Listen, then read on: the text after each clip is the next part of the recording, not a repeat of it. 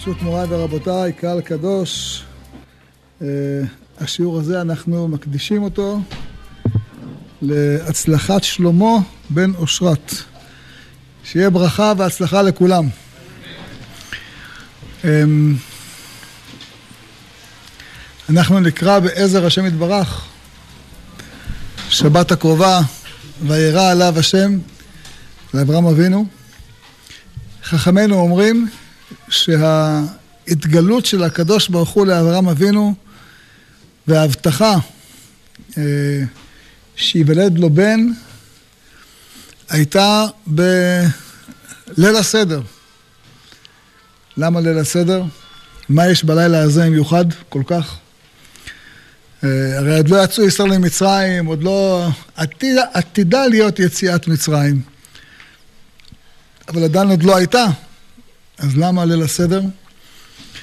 אלא שחכמינו אמרו שברית בין הבתרים, שבה הקדוש ברוך הוא כורת ברית עם אברהם אבינו. ואומר לו, דע לך, ירדו למצרים, אבל אחרי כן יצאו ברכוש גדול, לא רק פיזי רכוש גדול, אלא גם רכוש גדול רוחני, יצאו עם עוצמה גדולה, יבואו לארץ ישראל, יעשו את תפקידם, עתידים אה, לבנות את בית הבחירה. זה היה בליל הסדר, ברית בין הבית, הכל היה, ליל, ברית בין היתרים הייתה בליל הסדר. הברכות שיצחק מברך את יעקב גם בליל הסדר, כתוב שמבקשת רבקה מיעקב שיקח לה שני גדי עזים, אחד כנגד פסח, אחד כנגד חגיגה. גם זה, כי זה הלילה שבו הקדוש ברוך הוא מקיים את בריתו. הוא כל השנה מקיים את בריתו, זכרו לעולם בריתו. אבל uh, מתקדם צעד אחר צעד. אז בלילה הזה, שבו אברהם יושב בפתח האוהל, הוא יודע שהיום הזה צריך להיות עוד צעד. הקדוש ברוך הוא הבטיח, מתקדמים. איך יתקדמו? במה תהיה ההתקדמות? ההתקדמות מתרחשת בכך שהוא מקבל את ההבטחה ללידת יצחק. זה בלילה הזה. זה לילה מיוחד, שבו הקדוש ברוך הוא, יש לו את האלף שנים בעיניך כי יום אתמול כי יעבור. כשעם ישראל מגיע לרגע, מתקדמים. עוד שלב, מתקדמים. אלוקים לא עוצר. אלוקים לא עוצר את התוכניות שלו, גם אם נראה, שפ... נראה שפרעה מתעקש, וזה לוקח בקושי. כי ביד חזקה ישלחם, וביד חזקה יגרשם מארצו. זה לא יעזור לו כלום. בסופו של דבר, זה שהקדוש ברוך הוא נותן תחושה, נותן תחושה, יושב בשמיים משחק, השם ילעג לעמו. נותן להם תחושה כאילו הם מנהלים את העולם. מה, מה, מה יכול גרגיר בעולם יחסות מול, מול הקדוש ברוך הוא? הבטיח, הוא אמר ויהי, הוא ציווה ויעמוד. כמה פעמים חשבו אנשים, אנחנו ננהל את העולם, אנחנו יודעים מה נכון, מה טוב. איפה הם, איפה כוחם, איפה גבורתם, איפה עוצמתם, איפה אנשים שחשבו שהם סטלין, איש, הברז, איש הפלדה. אה, יותר חזק מפלדה, כך קראו לו, סטלין זה איש הפלדה.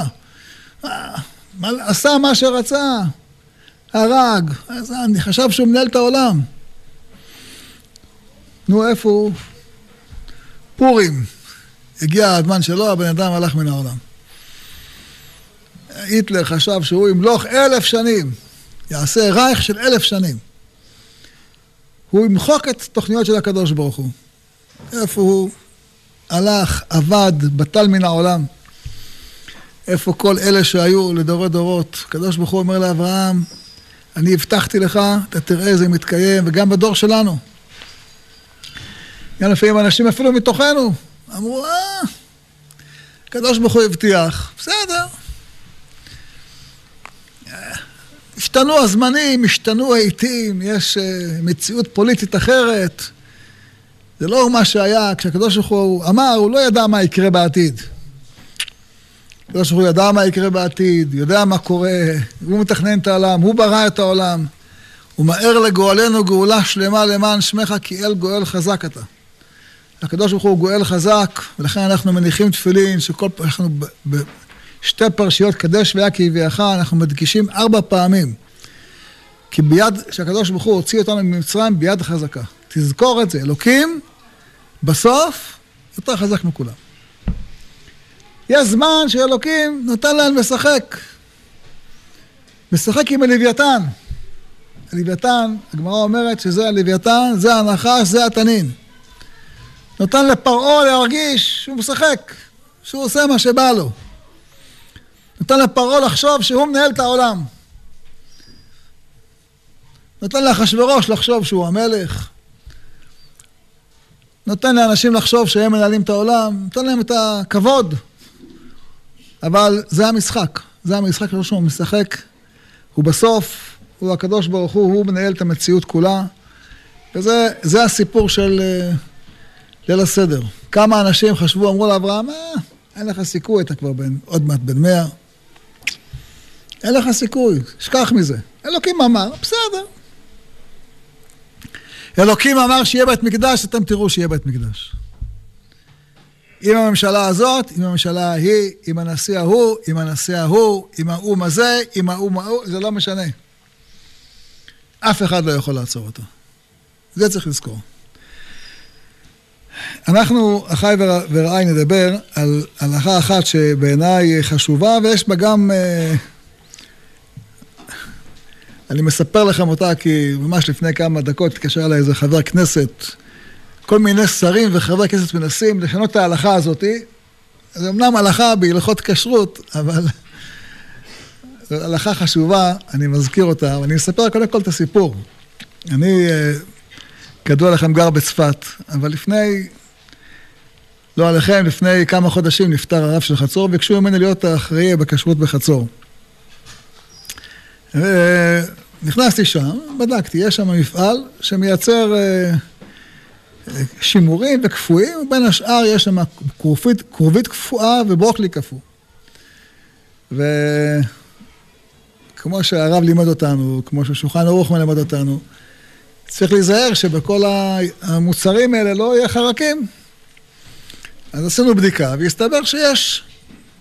אמרנו למפעל, חביבי, אתה לא יכול לשווק, זה מלא חרקים, אין אפשרות. אמרו לי, מה זאת אומרת? יש פה מאות טונות, זה מיליוני שקלים. מיליוני שקלים. חסה התורה על ממונם של ישראל, אבל יותר מזה היא חסה על נשמתם. מה, מה, אתה מאכיל אותם לבנות הטרפות? בכל שקית יש שש חרקים בממוצע. מה, איך אתה יכול? הוא ראה שאני מתעקש, הלך לשר הזה, הלך לשר ההוא, שיפטרו אותי ולא ייתנו לי. אמרתי לו, חביבי, לא יעזור כלום. שרים לא פוסקים, שולחן ערוך פוסק. חברי כנסת לא פוסקים. רפורמות בכשרות לא פוסקות הלכה, זה לא יעזור, אתה שר, לא שר, מנכ"ל, לא מנכ"ל, לא יעזור לך כלום. מה אתה, מה אתה, מישהו יכופף את השולחן ערוך? מישהו יכופף את התורה? יש תורה, צריך את התורה לקיים. אה, אבל יש רב שמקל. יכול להיות שיש רב שמקל. אנחנו, צריך לדעת, זה לא רב שמקל.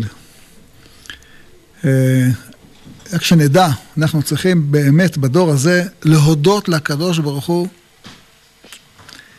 אלפי פעמים. שברוך השם, אנחנו, רוב האוכל שאנחנו אוכלים הוא אוכל אה, כשר ואפילו מהודר. בדורות עברו לא היה מקרירים. ולא היה ריסוס.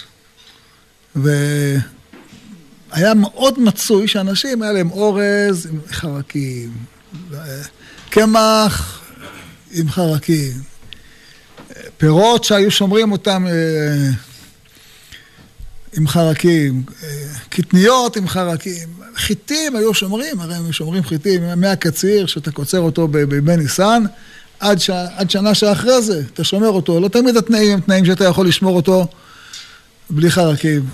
והיו צריכים אז, בימיהם, היה קשה מאוד, אבל הכי קשה היה המים עם חרקים. מים, היה מים עם, עם כל מיני תולעים. חוץ מהמחלות שזה היה מביא, ותוחלת החיים בגלל זה הייתה קצרה בחצי מהיום. בעיקר בגלל המים שלא היו נקיים. אה, מלבד כל זאת, אה, זו בעיה הלכתית קשה מאוד. יש אה, כמה תשובות הלכתיות, אנחנו נזכיר אותן בהמשך. לא לדבר על דברים יותר מורכבים, כמו פטל, כמו חסה, כמו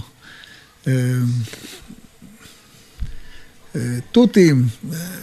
אני אראה לכם לאורך הדורות, חכמים התעסקו, אז חיפשו כל מיני לימוד זכות. למשל, רבי יונתן אייבשיץ כותב בספרו קרייטי ופלייטי, הוא אומר, אני, יש לי איזה לימוד זכות על אנשים.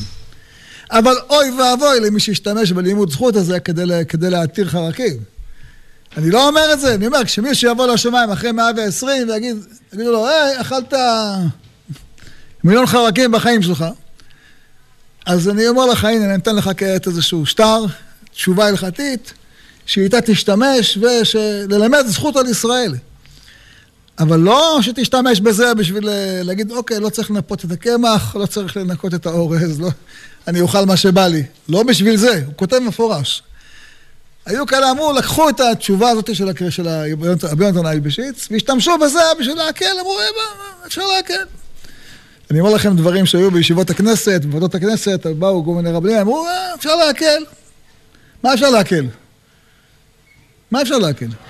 אפשר גם לאכול כמו שצריך. למה, למה, למה להאכיל מיליונים מעם ישראל לאכול אותם הטוב? למה? בשביל מה? כי אתה רוצה לחסוך לך שני שקלים? בשביל מה? בשביל דברים אחרים, בשביל פרסומת אתה מעלה את המחיר בכמה שקלים. בשביל להרוויח אתה מעלה את המחיר. בשביל לעשות כשר אתה לא יכול לעלות משני שקלים? כשרות זה הדבר האחרון? בואו נלמד את זה עכשיו ביחד. איך היה אומר הרב, אתה לומד את ההלכות, אתה בורא מלאכים שישמרו עלינו, נכון? אז נלמד את ביחד את ההלכות האלה, כי אלה הלכות חשובות. התורה אומרת בכמה מקומות, אחד המקומות בפרשת ויקרא, וכל השרץ השורץ על הארץ, שקץ אם לא יאכל. ממשיכה התורה ואומרת, אל תשקצו את נפשותיכם בכל השרץ השורץ, ולא תטמאו בהם. וניתמתם בם. אתם, אם אדם אוכל שקצים ורמסים, הוא משקץ את נפשו.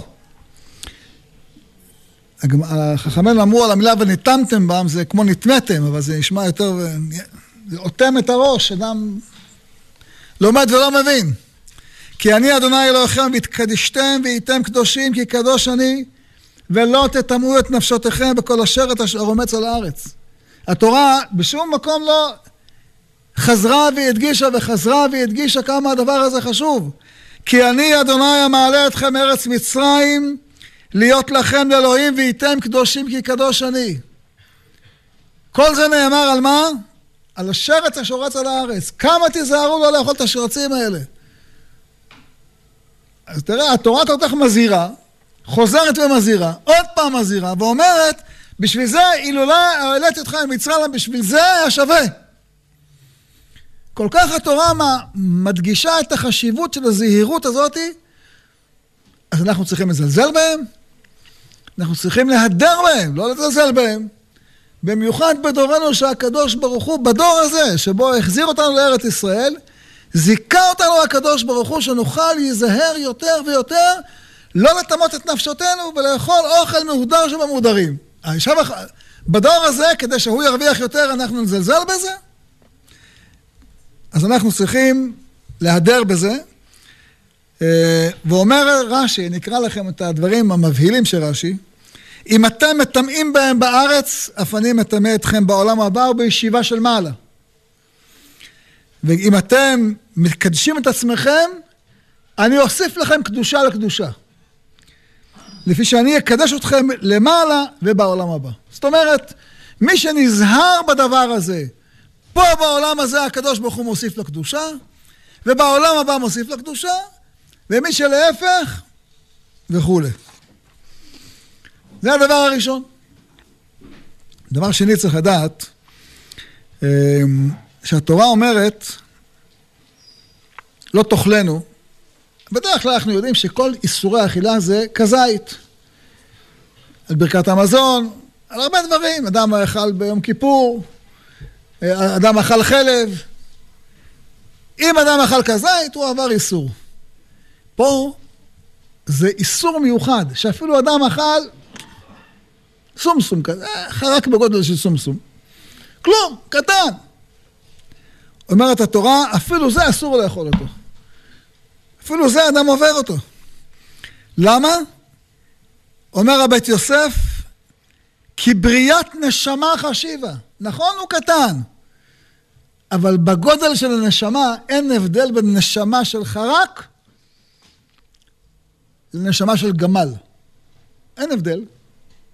זה נשמה וזה נשמה. הגוף אולי שונה. מה, וכי נשמה של מישהו ששוקל 50 קילו יותר קטנה מנשמה של מישהו ששוקל 70 קילו? כל אחד מבין שזה אותו דבר, נכון? זו אותה נשמה. מה ההבדל בגובה שלך ומה ההבדל במשקל? אין שום הבדל. אין הבדל, אומרת הגמרא, בין נמלה לגמל. אין שום דבר, אין שום הבדל. בריאת נשמה חשיבה. ולכן, אדם מאוד צריך להיזהר איתו, עד כדי כך שרש"י מסביר ואומר למה התורה קוראת לו שקץ ושרץ, למה פעם קוראים לו ככה, פעם ככה? אז הוא אומר, כי לפעמים אתה לא שם לב עד שהוא לא זז. רק כשהוא זז, אני אקרא לכם את רש"י, רק כשהוא זז, אתה יכול לראות אותו. מרוב שהוא קטן, כזה קטן. כן? שאין נראה אלא כרוכש ונד. אה, מכאן למדו חכמים שהאיסור של חרקים אפילו מקטני ביותר. צריך להדגיש, מה פירוש ביותר? לא שצריך מיקרוסקופ. זה כל הפוסקים אמרו, לא ניתנה תורה למלאכי השרת. אם אתה מסתכל במיקרוסקופ, אתה יכול לראות הרבה יותר. אבל לא על זה מדובר. מדובר על מה שאתה רואה בעיניים. בעיניים, ואתן לכם דוגמה. אומר הרמב"ם, האוכל בריאה טמאה בפני עצמה כולה, הרי זה לוקה. ואפילו הייתה פחותה מן החרדל. מה זה חרדל? גרגיר של החרדל, אנחנו בדרך כלל לא רגילים לאכול, אנחנו אוכלים איתם עם ברח חרדל. אבל החרדל שהוא צומח זה גרגירים קטנים, שהגודל שלהם הוא בין מילימטר לשניים. כן? זה הגודל שלהם. אומר הרמב"ם, אפילו אכלת חרק בגודל חרדל, לוקה מן התורה. בכל השיטה. כן, ככה הלכה. ככה הלכה, ולכן התורה הזהירה ואומרת, דע לך, הוצאתי אותך ממצרים כדי שאתה עושה את הדבר הקטן הזה. אני מוסיף לך הרבה קדושה מלמעלה, גם בעולם הזה וגם בעולם הבא. אמ, וככה כתוב, כך אומר הראש, מביא בתשובה, ואת התשובה הזאת מביא השולחן ערוך ופוסק אותה, בסימן פ"ד. אומר, התולעים הנמצאים במלח ובקמח שקוראים מילבין, ככה זה כנראה ביידיש או משהו, אה, הוא אומר, הם אסורים. אומר על זה השח, אה, דבר שלנו מאוד משמעותי. הוא אומר, כי אי אפשר אותם לנפות. השח מדבר על ימיהם, שלא היה להם נפות כמו שיש לנו. היום בנפות שיש לנו, אה, במפעלים, במאפיות, יש נפות כאלה ששום דבר לא עובר. חוץ מהביצים שעוברים, אין חרק שיכול לעבור. יש נפות כאלה משוכללות, אני ראיתי אותן, זה לא יאומן. אשרנו, אשרנו. אני אומר לכם, אני, אני רואה את זה, זה פשוט uh, תענוג לראות את זה. מדבר כאן מאפיות, מדבר על אלה שאורזים, אורזים לנו קטניות, אורזים אורז, אורזים uh, קמח. לפני שהם משווקים, הם, הם מנפים לנו את זה. היום הסיכוי שלנו לאכול חרקים, אחד חלקי אלף, אחד חלקי מיליון, ממה שהיה לפני מאה, מאה שנה. איזה מתנה, איזה מתנה קיבלנו. איזה מתנה, תעשו קידוש. תגידו, ריבונו שלם, תודה רבה. איזה מתנה קיבלנו בדור הזה? בואו ננצל אותה. אפשר, מה שלא היו יכולים בדורות קודמים. אנחנו בדור הזה יכולים. להיזהר. וכשאדם נזהר, הוא זוכה למעלות אין סוף. יש מקום אחד, כותב אור החיים הקדוש, אומר לפעמים אדם מתפלל ומרגיש דבקות, לפעמים אדם לומד תורה ומרגיש אהבת השם, ופתאום הוא מרגיש נפילה. הוא לא מבין מה קרה לו. הוא אומר, למה? זה... אכלת משהו לא טוב. פתאום כל המוחים של האדם נופלים, פתאום הוא כועס, פתאום אה, הוא מקנא, פתאום המחשבות שלו מחשבות זרות, הוא אומר, מה קרה לי? רק הבוקר התפללתי, הייתי בעננים, איך נפלתי ככה? הוא אומר, הרבה פעמים זה בגלל האדם שאכל משהו שהוא לא צריך לאכול. אה, ובדורנו, כמו שאמרנו, אומר לנו הראש, אי אפשר לנפות. אומר השח, אי אפשר לנפות. אבל היום אפשר לנפות. כן? והשח מתי חי? השח חי לפני 250, 200 אה, שנה בערך, קצת יותר. זה לא אלפי שנים. אמ, כך כותב גם המהר"ם בן חביב בשו"ת קול גדול. אה, כותב על זה על החומץ, היה חומץ, גם כן היה בתוך החומץ חרקים. אמ, כך כותב גם בחוכמת אדם, צריך להיזהר לסנן דרך מפה שלא יהיה באפשר אפילו לתולת דק שבדקים לעבור. אה, וכך כותב הבן איש חי שהם לא היו, היו, לא היו אוכלים חסה. למה לא אוכלים חסה? כי זה היה מאוד מצוי. אני אספר לכם שפעם בדקתי חסה שגודלה בשוק, לא בגידולים, היה שם 400 חרקים. 400 חרקים. זה גם אם תשטוף אותה, אז אה, הפלת 100, הפלת 200, הפלת 300, הפלת 350. נשארו לך 50. 50 חרקים, על כל אחד חמש מלכויות, מה אדם צריך להשתגע? בשביל מה? אז אומר, רבי איש לא היינו אוכלים אותה רק כשהיינו מגיעים לליל הסדר. אמ, וגם בגלל זה כותב החתן סופר, שצריכים מאוד מאוד לנקות אותם ולהיזהר, רק אנשים שיש להם ראייה טובה. וגם ישנה ברורה כותב שצריכים אנשים שגם בעלי יראה וגם בעלי ראייה טובה, שהם יבדקו. והיו זמנים שהיו אוסרים כל מיני מאכלים.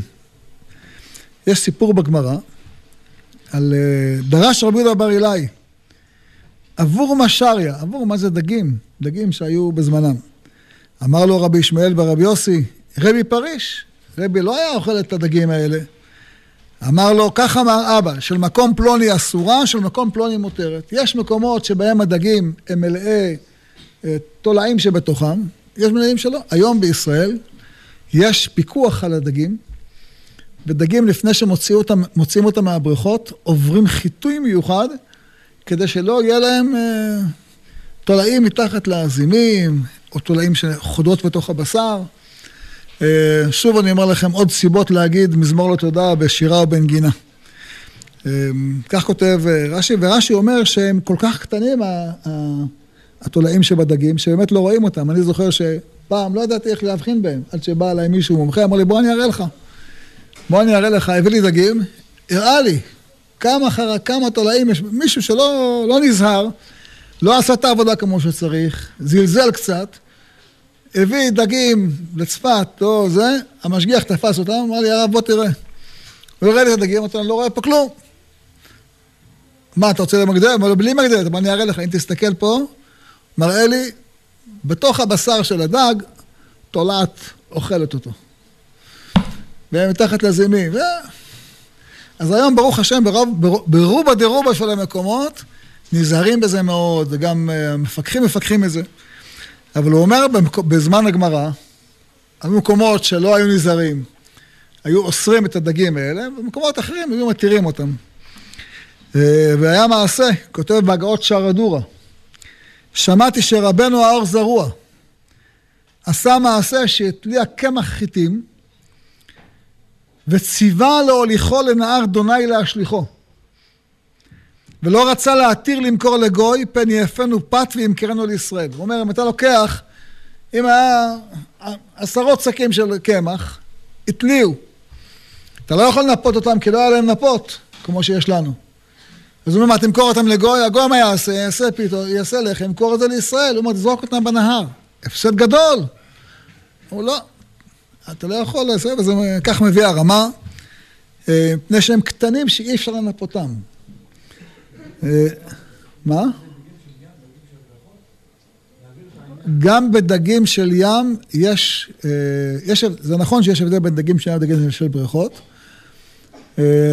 ובכל הדגים האלה יש טפילים. בדגים של בריכות בוודאי, אם לא נזהרים כדי להחליף את המים ולהכניס בהם חמצן, אבל בעיקר צריך לדעת שבכל דגים, כל הדגים, לפני שהם מגיעים לשוק, הם עוברים חיטוי, שגם אם היה בהם, אה, היה בהם תולעים, מוציאים אותם מהם, מחטאים אותם, והם מגיעים נקיים לשוק, אמורים להגיע נקיים לשוק. דגים שיש להם הכשר, אני דגים, אנחנו מדברים על דגים טריים. דגים קפואים אמורים כולם להיות מפוקחים על ידי הכשרות שמביאה אותם לארץ. דגים קפואים עם הכשר אתה יכול לאכול. יש, כותב רב חיים אבולעפיה, היה רב מחדש היישוב היהודי בטבריה. הוא כותב, יושבי ארץ הגליל שמדקדקים הרבה מאוד ואסרו האורז ימים רבים. אה, היה תקופות, כן? ואסרו אותותים השחורים לעולם. ובשנה זו, שנת תצ"א, לפני 185 שנה, אסרו הפולים, ותמיד מעיינים הרבה בירקות. הוא מתאר את יושבי ארץ ישראל כמה נזהרים שלא לאכול חרקים. באמת פולים, היה תקופה שהפולים היבשים, לא היה עשרה פולים בלי חרק. אני לא ידעתי את זה, אז מישהו אמר לי, פעם אני אראה לך את זה. לקח פול, התחיל לפתוח אחד, שתיים, אמר לי, תראה, הנה פה, אה? בכולם אתה מוצא חרקים.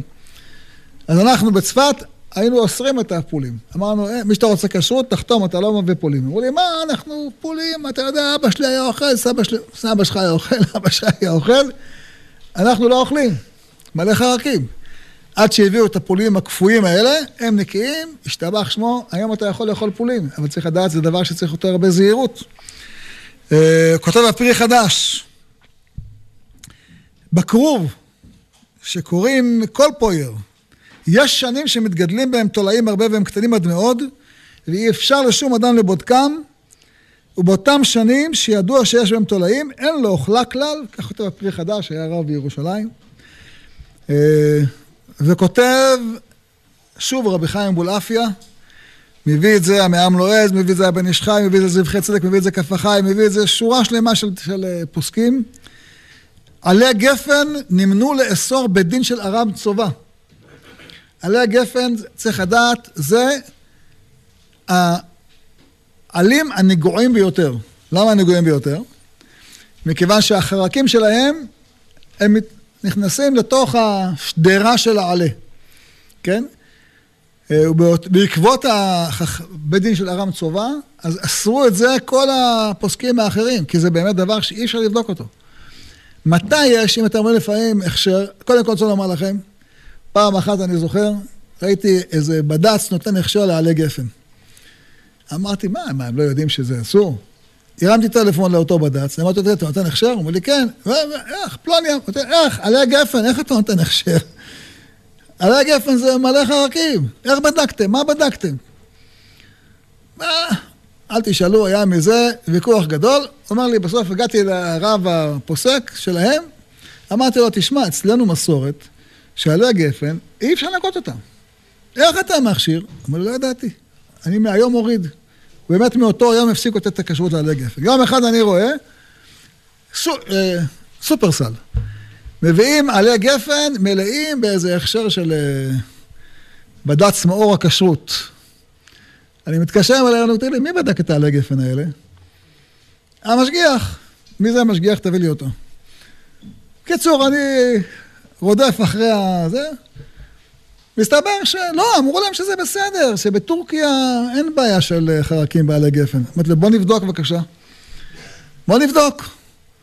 והם כבר מכרו וכתבו, וזה באיכשור רבות הראשית לישראל, זיוף. בדקו אותם, מלא חרקים, אמרו, טוב, הפסד מרובה, תרחם עלינו, ממון ישראל. אה, רחמנות על, רחמנות על סופרסל. רחמנות, רחמנות, הם מרוויחים בשנה מיליארד, לא מספיק להם. אתה תאכל חרקים כדי שהם ירוויחו מיליארד וחצי.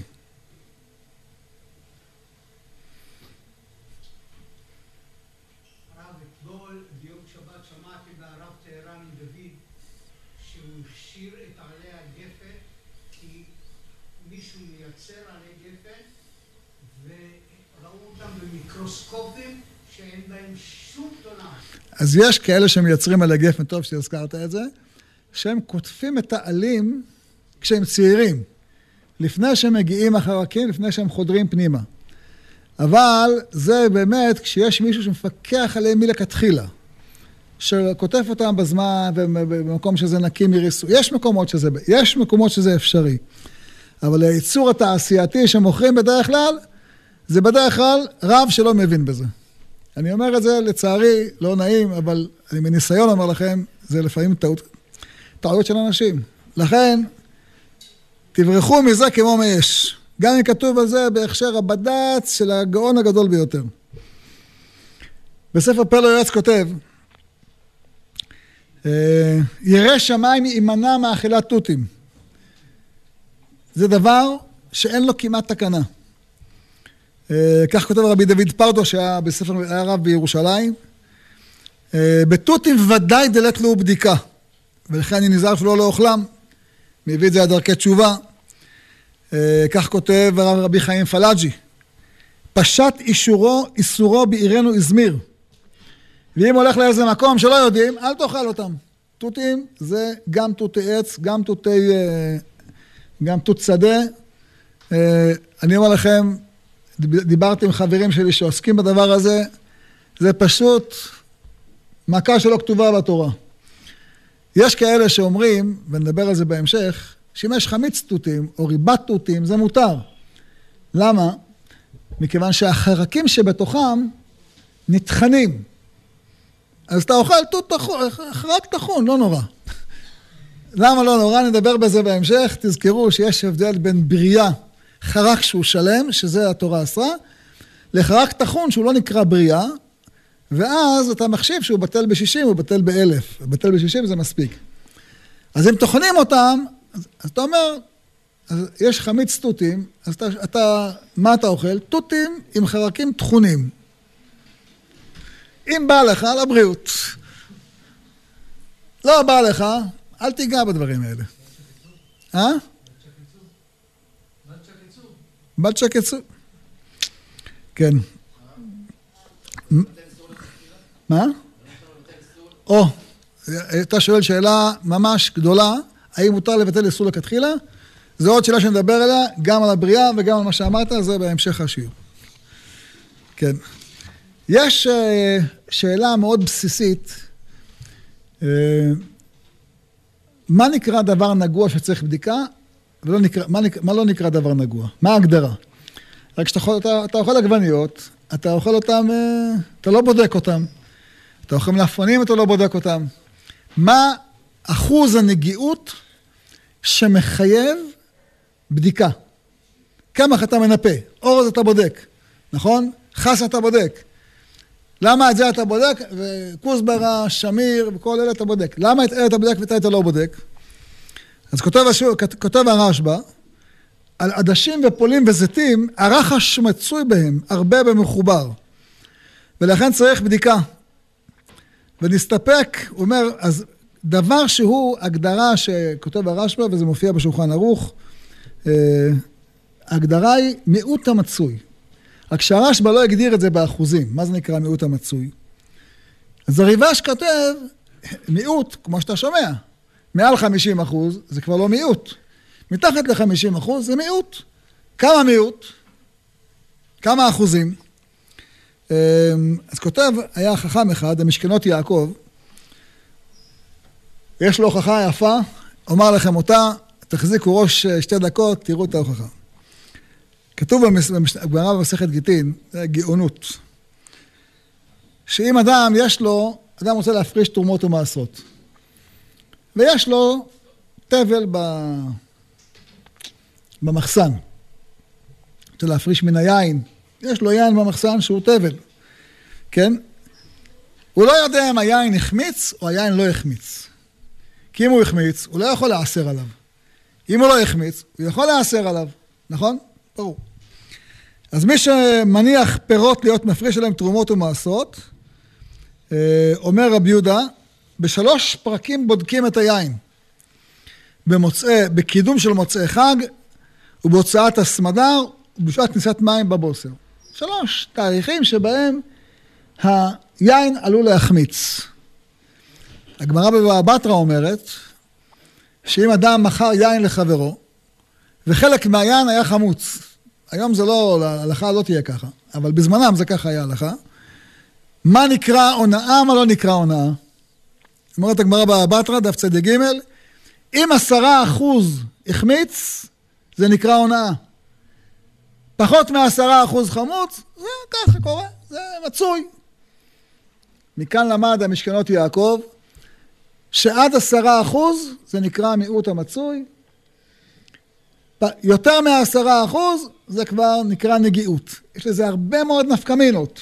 אתן לכם דוגמה, אתם קונים עוף, נכון? יש מהדרין, יש לא מהדרין, היום כולם יהיו מהדרין פתאום. יש מהדרין אמיתי, יש מהדרין לא אמיתי. מה זה, מה ההבדל בין זה לבין זה?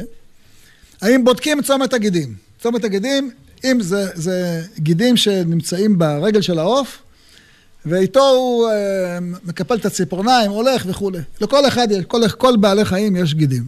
בלי הגידים הוא לא יכול ללכת. אם נקרא אחד מצומת הגידים, זה אחד מהטרפות. היום, שיש לולים, שיש תרנגולים שמגדלים אותם בתוך סוללות, או במקומות לא טבעיים, זה מצוי שהם נקראים, זה גם קורה מכיוון שדואגים שיהיה רגליים קצרות ובשר שמן, והרגליים לא מחזיקות את, ה... את, ה... את, ה... את, הגוד, את, הגוד, את הגודל של הגוף, אז זה נקרא. אם זה נקרא, זה טרף. מה אחוז הטרפות שיש בצומת גידים, שתגיד שאתה חייב לבדוק כל עוף? אומר המשכנות יעקב, יש לך עשרה אחוז, אתה חייב לבדוק כל עוף. זאת אומרת, צריך להעמיד בו, אה, אה, משגיח על ה... בליין של המשחטה, אחרי ששחטו את העוף, הוא לוקח סכין גלוח, פותח את הרגל של העוף, רואה שהגידים לא קרועות, וזה בסדר. על סמך מה קובעים את הכלל, זה הכלל של המשכנות יעקב, שהסברתי לכם עכשיו מהיינות, כן?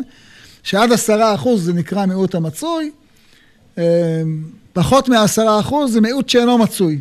חולק עליו הרב אוזנר בשו"ת של שו"ת הלוי, שבט הלוי, ומוכיח מהרבה דוגמאות אחרות שיש בש"ס, לא נאריך עכשיו כי כבר מתחיל להיות מאוחר, אה, שזו לא ההגדרה הנכונה. גם פחות מעשרה אחוז זה נקרא המיעוט המצוי, נפקא מינה.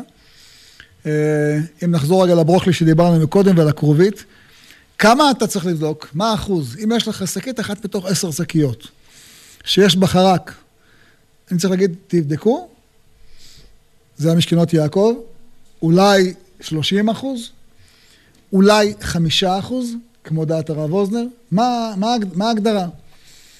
אה, מה ההגדרה? מה ההגדרה, מה ההגדרה שאתה צריך לבדוק כל ריאה אה, בעוף? נגיד, נגיד בריאות של בקר, בודקים כל ריאה. למה? מכיוון שיש, מצוי שבריאות יש סרחה. זה דבר מצוי. מה זה נקרא מצוי? מה הגדרת מצוי? אומר המשנה יעקב, מעל עשרה אחוז ולמעלה זה נקרא מצוי.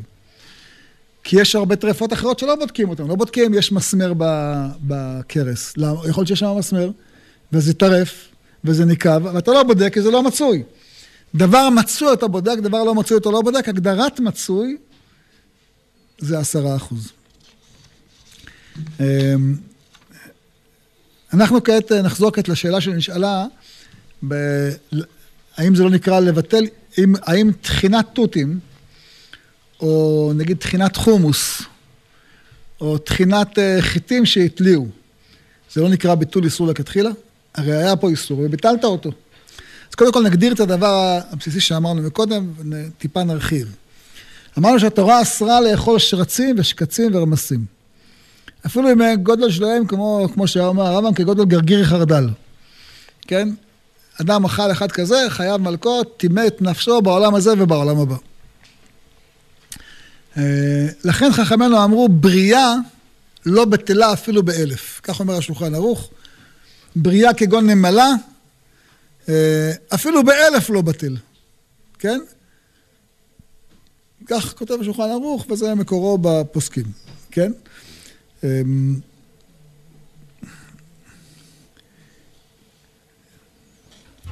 ויש, אה,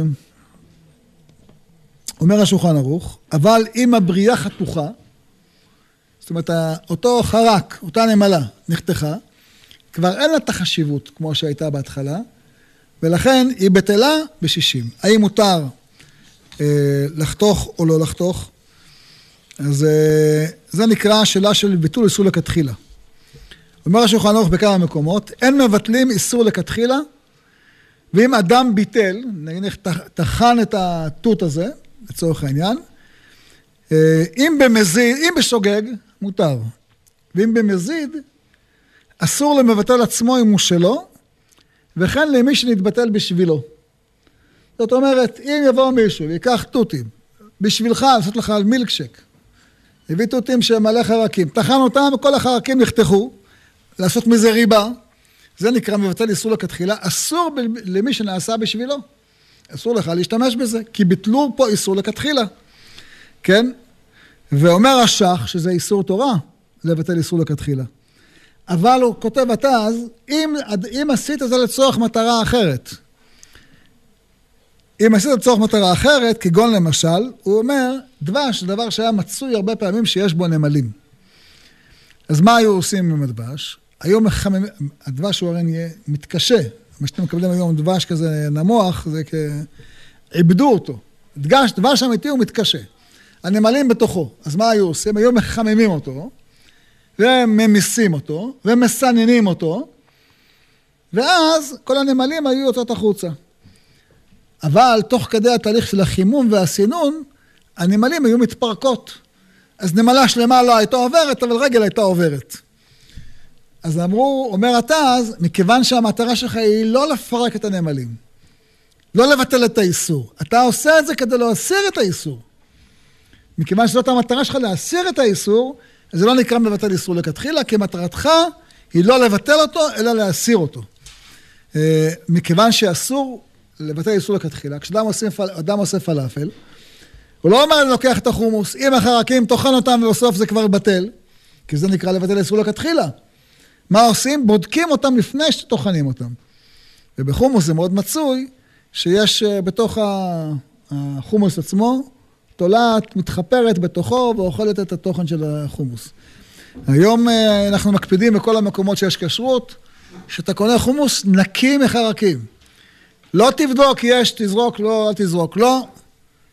התנאי הוא, תשלם עוד שני שקל, תקבל חומוס נקי בלי שום חרק. יש כדבר כזה.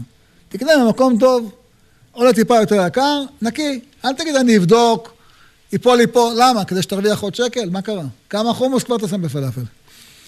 עולה לך שקל, אתה מוכר את זה ב-15 שקל. כמה חומוס אתה? בשני, בשני אגורות, אתה, אתה רוצה לחסוך שני אגורות כדי שהוא יוכל, כדי שהוא יוכל ספק, אה, ספק חרק.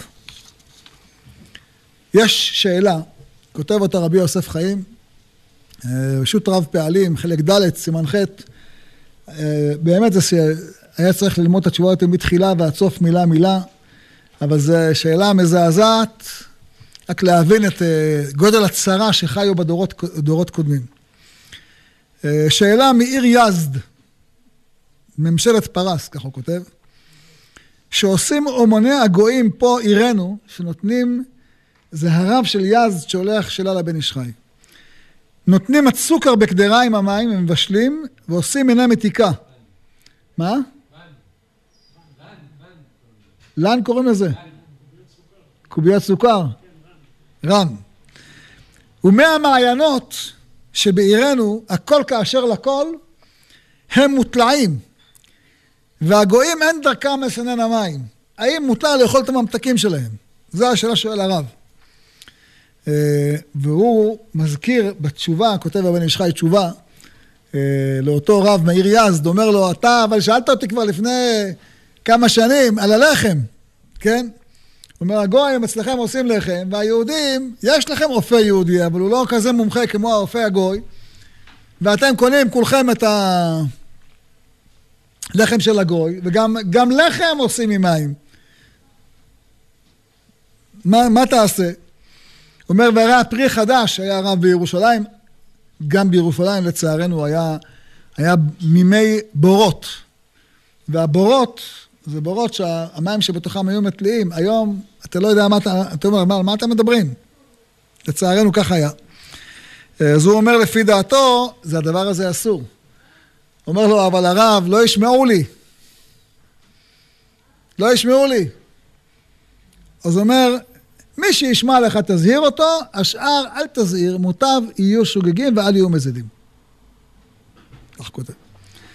ואז הוא מספר שהיה בזמן החידה, היה רב אחד, קראו לו אה, אליהו ישראל, יהודי ש... ששאלו אותו על הקפה של הגויים. הוא אומר, היהודים הולכים לשתות קפה אצל הגויים. מה עושים קפה? מים. המים מוטלעים, הוא אומר, גם בנועמון וגם בירושלים, כל הבורות המים מוטלעים. מה, מותר או אסור? עכשיו, הרבנים ההם, באותו... תרחמו על הרבנים שחיו בדור ההוא. הוא אומר, אם אני אגיד אסור, מה, לא נאכל ממתקים? מה, אנחנו... אה, זה, לא נאכל לחם? היהודי לא אופה לחם טעים. מה, לא, לא נשתה קפה? אפשר בלי לשתות קפה? תשתה קפה בבית שלך, מה, אתה חייב לשתות בבית קפה של הגויים? אז הוא חיפש כל דרך להתיר. אז הוא כותב, שו"ת כל אליהו של ה... שהיה בדור ההוא, בדור בתקופת החידה, הוא כותב ארבע סיבות להתיר.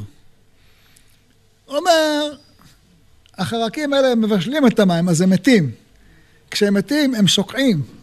אתה אדם שותה את הקפה, הוא לא שותה את, ה... את הבוט שלמטה.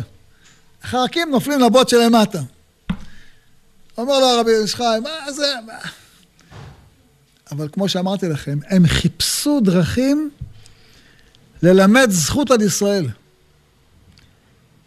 לא רק אה, השו"ת הזה, גם רבי נתן אייבשיץ בקריאטור פלייטי כותב, כמו שהזכרתי בתחילה, כל מיני דרכים לסנגר על ישראל. כותב, אה, נקרא לכם בקיצור, כי אי אפשר לקרוא את זה באריכות, אה, כותב ארוך השולחן, תשובה שלמה. הוא כותב תשובה שלמה, ללמד זכות זה פשוט, אה, לקרוא את זה זה לבכות. הוא כותב, חלילה לומר שכלל ישראל ייכשלו באיסור כזה גדול, והקדוש ברוך הוא לא ישמח אם נלמד עליהם חובה, וראוי ללמד עליהם זכות, והמקום ידין אותנו לזכות כשם שאנו דנים זכות על כלל ישראל. כך הוא כותב.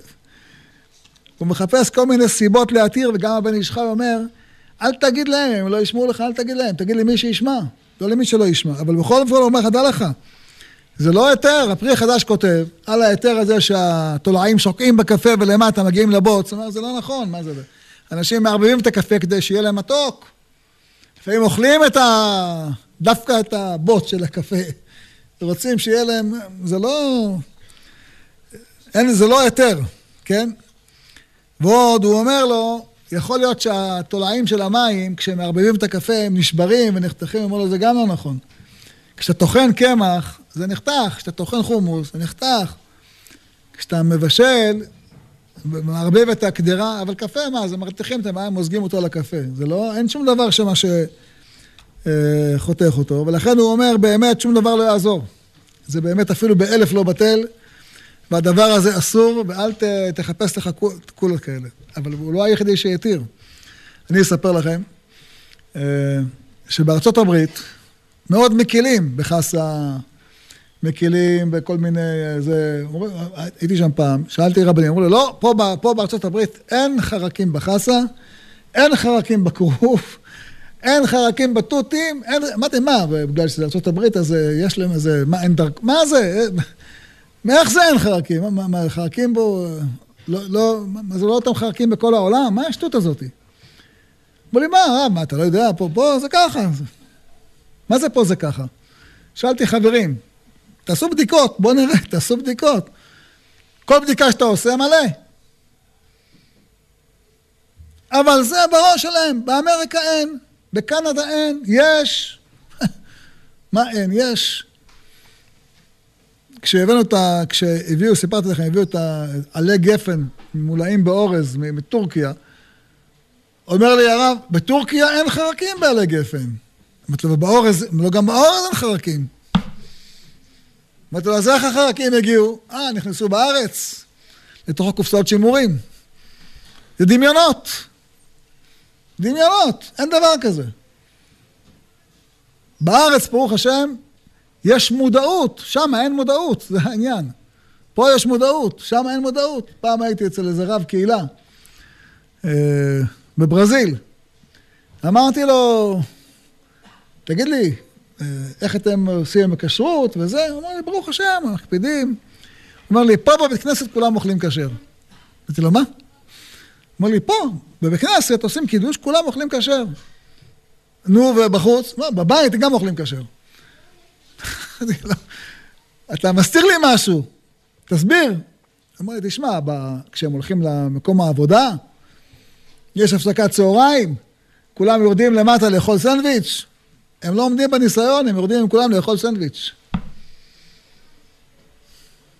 כן, אלה שבאים לבית כנסת ועולים לתורה ומתפללים, וזה. זה אחוז, זה טומאת ארץ העמים. אנחנו פה בארץ זוכים, ברוך השם, גם מי שלא דתי לאכול כשר. פעם אמר הרב ליאור, השם ישמרו ויצילהו, הוא אומר, איך יכול להיות אנשים שהיו בצבא, היו כולם אוהבי הארץ, אוהבי השם, אוהבי זה, יצאו מהצבא, התבלבלו, באו לפוליטיקה. אומר, בצבא הם אכלו כשר, יצאו משם, הפסיקו לאכול כשר, הסתבר שלהם השתבשה דעתם. אבל הוא, כותב רשות אגרות משה, שאלו אותו על זה. מי שקורא את התשובה פשוט לבכות. אומר, אני לא אמרתי שאסור. אמר, אני לא אמרתי שמותר. מה, אתה לא יודע, הרב משה פיישטיין לא יודע, כתב אלפי תשובות, ענה עשרות אלפי תשובות, הוא לא יודע את ההלכה? אמר לי, אמרו בשמך, הוא אומר, אני לא אמרתי שאסור. מותר? לא אמרתי שמותר. אז תגיד, לא, לא, אני צריך לעיין בזה. מה זה, איזה מין תשובה זאתי? איזה מין תשובה? אדם שהיה בקיא בעל פה בכל הש"ס, בכל הפוסקים, ראשונים, אחרונים, מלמעלה למטה, לא היה שורה ב... ב, ב... סיפר לי פעם החתן שלו, אני מספר את זה בקיצור. אומר, באחרית ימיו, הוא לא היה רואה. הוא היה לוקח אותו כל פעם ל, לרופא. ויום אחד באתי לרופא, הרופא אומר לי, אה, חמיך לא רואה בכלל.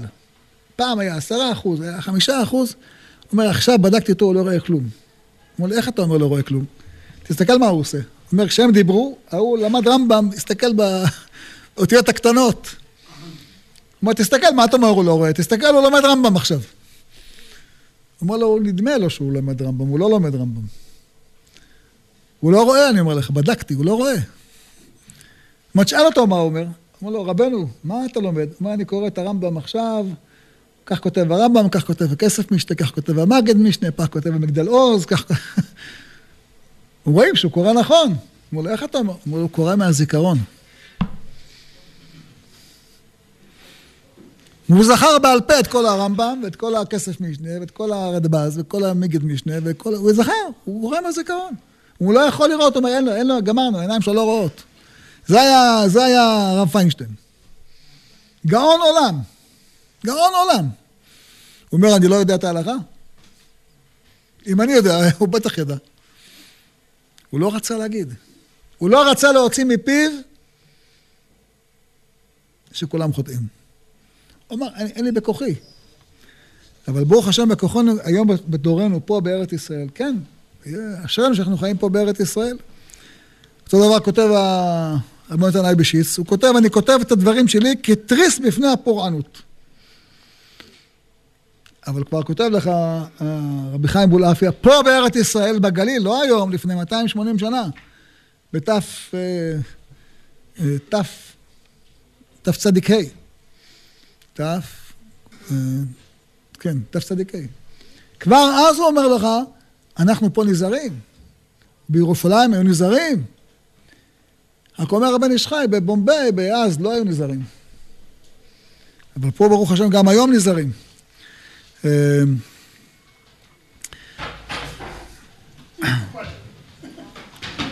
אנחנו רוצים להמשיך ולומר אה, שכל ההיתרים שאנחנו מזכירים אותם, אה, אני אומר אותם בשבילנו כדי שנזכור, אנחנו אומרים אותם כדי שנזכור להיזהר בדברים האלה.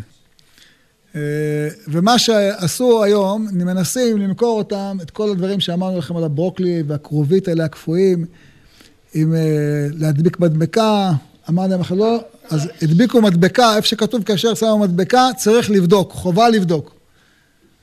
כתוב חובה לבדוק כדי שהוא יהיה מכוסה. אבל אתה, יודע, אתה בבית, אתה אל תקנה את זה. כי אי אפשר לבדוק את זה. איך אתה יכול לבדוק את החרקים שמתחבאים בתוך הפרחים של הברוקלי? ואיך אתה יכול לבדוק את החרקים שמתחבאים בתוך, ה, בתוך ה, העלים של, ה, של, ה, של הכרובית? אין לך אפשרות לבדוק את זה. זה דבר שבלתי אפשרי. ובפועל זה עוד לא מצאו פתרון. לכן אמרנו, אנחנו לא נותנים לכם כשרות.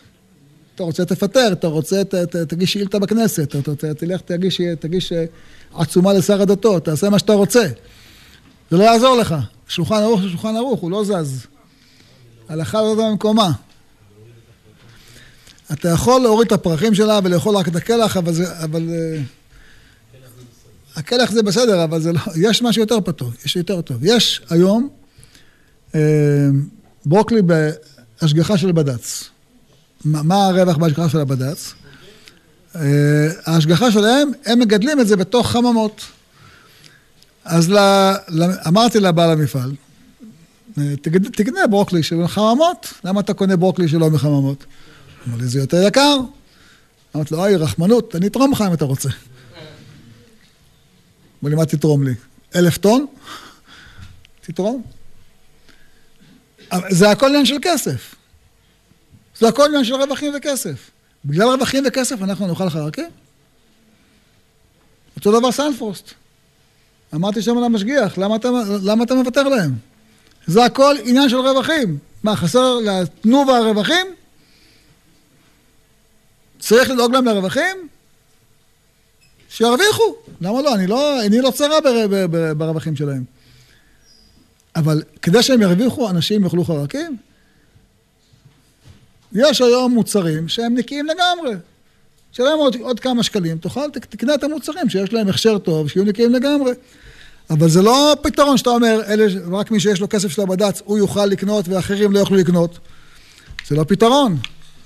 הרי התורה אומרת, אם אדם אוכל שקץ ושרץ, הוא מטמא את נפשו באכילתם למרות שזה אחד. ואם אדם אוכל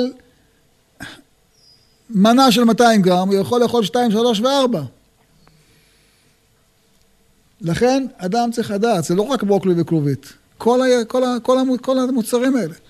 אז אמרו לי, הרב, אבל זה מלא ריסוס. אז דעו לכם שהיום יש הקפדה מאוד גדולה לריסוס. משנה לשנה מקפידים שהריסוס יהיה ריסוס שלא פוגע. לא ריסוס שפוגע. ומקפידים לא לרסס לפני הקטיף. והריסוס שמרססים זה ריסוס שמתנדף, לא ריסוס שנשאר על הצמח. לא דבר שאמור לפגוע בשום דבר. אז מפסידים קצת. אז יום אחד הייתי באיזה בית מלון, אה, אני רואה שם את המשגיח עם חליפה וזה, ועם עניבה, מסתובב בחדר אוכל, ואני רואה שהם מגישים שם חסה. אני ניגש אליו ותגיד לי, החסה הזאת, מאיפה החסה? אומר לי, אה, זה לא לאכילה, זה רק כדי שיהיה מצע מתחת לדג, שהדג יהיה יפה, יעמוד על החסה יפה, יהיה יפה כזה. אמרתי לו, ואם מישהו רוצה לאכול את החסה? אמר לו, לא, זה לא בשביל... למה אתה אומר לו לאכילה? הוא אומר, כי זה גידול רגיל. אמרתי, למה אתה קונה גידול רגיל? למה אתה משגיח מאשר גידול? הוא אומר, תשמע, זה יקר אה, חסה גוש קטיף. אמרתי לו, אתה? אתה פה דואג לרווחים של בעל המלון? אתה יודע כמה הוא מרוויח מארוחת הערב הזאתי? אתה יודע כמה הוא מרוויח מארוחת הערב הזאת? יושבים פה 200 אנשים, אוכלים מארוחת ערב, על עלה אחד שלך, של לכל אחד אתה עושה חשבון, אתה חוסך לו? אתה נפלת על הראש? על הראש שלך? אני אומר לכם, אחיי ורעיי, גם אם אתם רואים משגיח עם חליפה ועניבה וכובע גדול, יותר משלי, תש, תשאלו אותו. תשאלו. זה גוש קטיף או כל מיני קולות הוא לעצמו, הוא לעצמו בבית שלו לא יקפיד, תשאלו. הרב עליו השלום לא היה יכול בשום מקום. ואם היה אוכל באיזה מקום, היה שואל, קורא, תגיד לי, מה זה? מאיפה זה? מה, מי בישל? בשביל ישראל? בשביל עכו"ם? בודק כל דבר. אני אומר לכם, ברוך השם בארץ ישראל הכשרות היא הרבה הרבה יותר טובה מחוץ לארץ, בלי יחס בכלל. בלי יחס, אין בכלל מה להשוות. ברוך השם, היום האוכל שאנחנו שותים, המים שאנחנו שותים, הקפה שאנחנו שותים, האור שאתה מקבל, הקמח שאתה מקבל, הכשרויות של המאפיות שאתה מקבל, הקטניות שאתה מקבל, הרבה, אבל יש דברים שהם עדיין נגועים. תותים, תברחו מזה. תברחו, פטל, תברחו ממנו. זה דבר שאי אפשר. תירס קלחים, אנחנו בדקנו. תירס קלחים, לא, אין, לא מצאתי תירס קלחים שאין חרקים בתוכו. אדם רוצה לאכול תירס, והוא בא לו ככה לנגוס את הנגיסה בתירס, בזה, בקלח, בשביל הנגיסה שלך אתה אוכל חרקים. אין תירס קלחים בלי חרקים, אין. אתה רוצה לאכול תירס, תאכול גרגירים. המהדרין האלה, אני לא יודע מה זה המהדרין האלה. אני אומר לך, לא, אני יודע מה זה. פופקורן זה בסדר, אבל תירס קלחים, בדוק, בדקנו, לא אני אומר לכם, אה, סיפרו לי, המשגיח שלי בדק, אין תירס קלחים בלי חרקים. אבל תירס, תירס, תירס אה, של גרגירים, הוא נקי לגמרי. אולי לא טעים כמו תירס קלחים, הפסדת את ההנאה הזאת, הרווחת והתקדשתם והייתם קדושים. אחיי ורעיי, למדנו כמה הלכות, הן חשובות. הגמרא אומרת שהקדוש ברוך הוא הוציא את ישראל ממצרים בשביל להתקדש, וכשאתה נזהר פה, נזהרים מלמעלה. סיפורון קטנטן למרות שעברנו את הזמן. פעם אני זוכר, אני ישבתי ליד הרב זצ"ל, הביאו לו צלחת אורז, והוא שם אותה הצידה. אמרתי לו, אבא, למה אתה שם אותה הצידה? אמר, לא בא לי. אמרתי לו, למה לא בא לך? הייתי בן, אני ככה יכול להרשות לעצמו. אה, לחצתי אותו, ואני אראה לך.